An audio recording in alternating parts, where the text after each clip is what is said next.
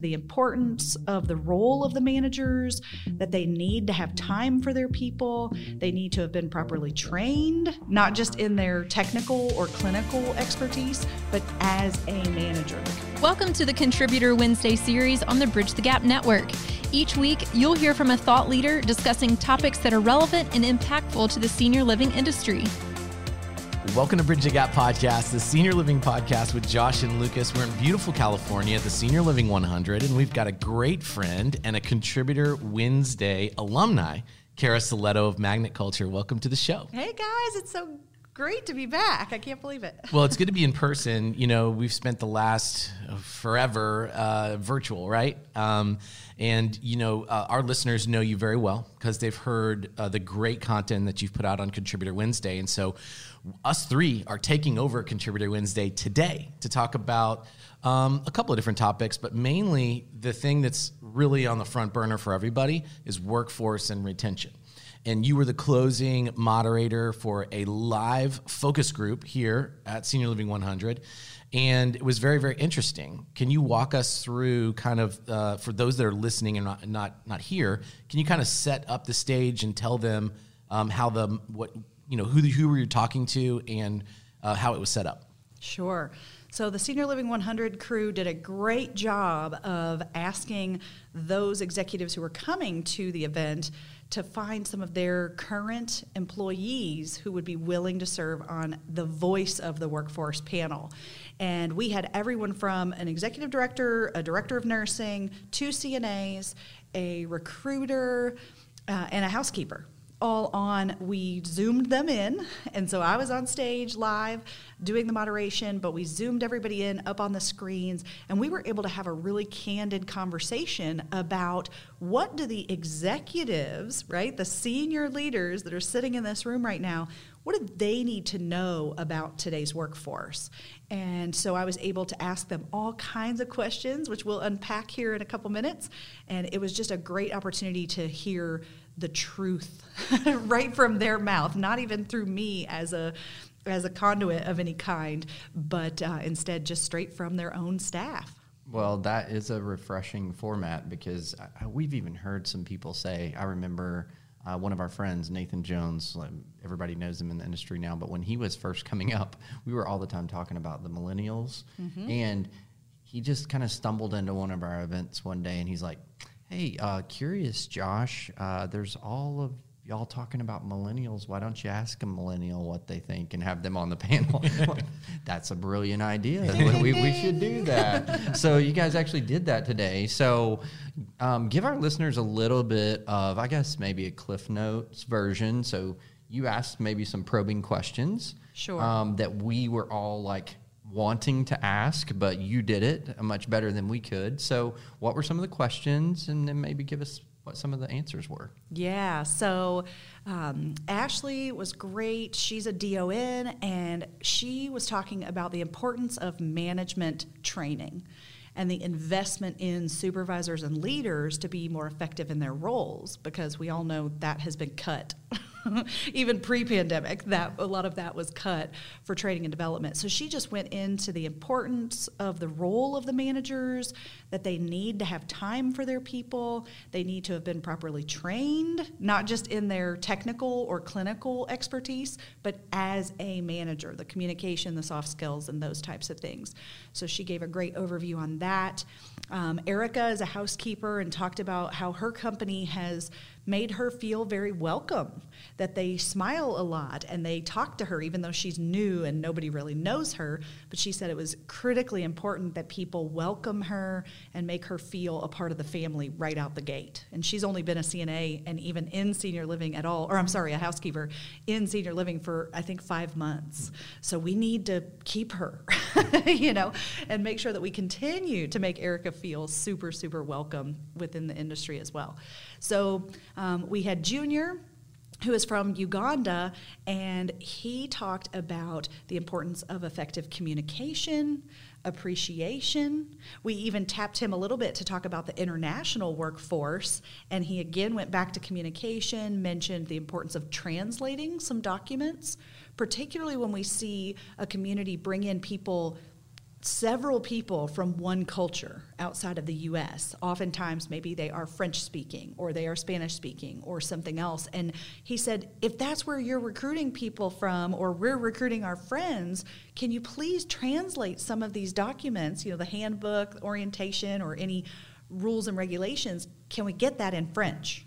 please, you know, just because he wants to do a good job and he doesn't want he, he's a great English speaker, but doesn't want that barrier, that English as a second language barrier, to make him misstep, right? So that was really important as well. Grace was a CNA. She's also from Uganda, and she has moved her way up to become a licensed administrator. And she's now an executive director at an assisted living group. And so I asked her about the stepping stones and the advancement and support that is needed for people.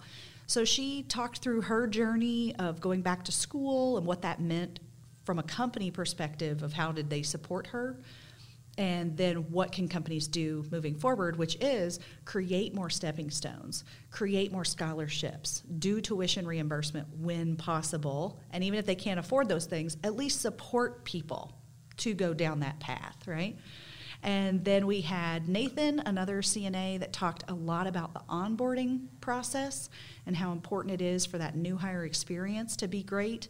And finally, Lizzie is a recruiter, and she just really hit home that quote unquote hiring better people isn't going to cut it. That's not going to solve our retention issues, and um, and really focused on help the recruiters by creating the better place to work. So it's easier to recruit and they don't have to recruit as many replacements. Well, so it's really interesting that some of the themes of feedback that you were just sharing, actually from the team members and the communities themselves, really uh, paralleled a lot of the themes that one of our earlier guests that was actually here at the Senior Living 100, the CEO of Great Place to Work, uh, several of those things where he was saying you need to pay attention to these areas because it needs to be a great place for all.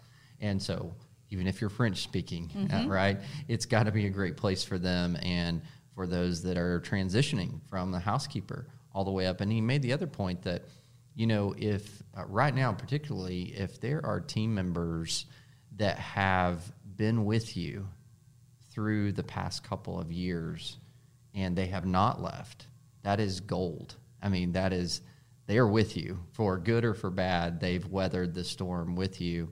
And so, Cara, you work all the time. This is what you're always talking about, it seems like, um, workforce.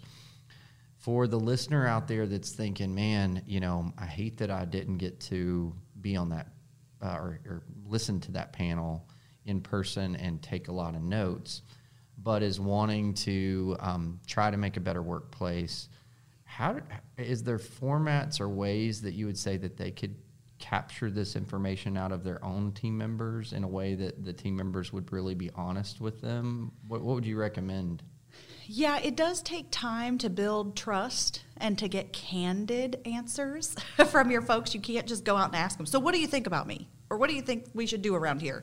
you know, that's probably not going to get you the answers that you want. But I loved how they closed the panel. I asked the question of what if we change nothing?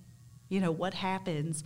And I believe it was Lizzie, the recruiter, that piped up and said, please go walk around your buildings. Go talk to your people, to your point. You have to hear it directly from them, and you have to build that trust.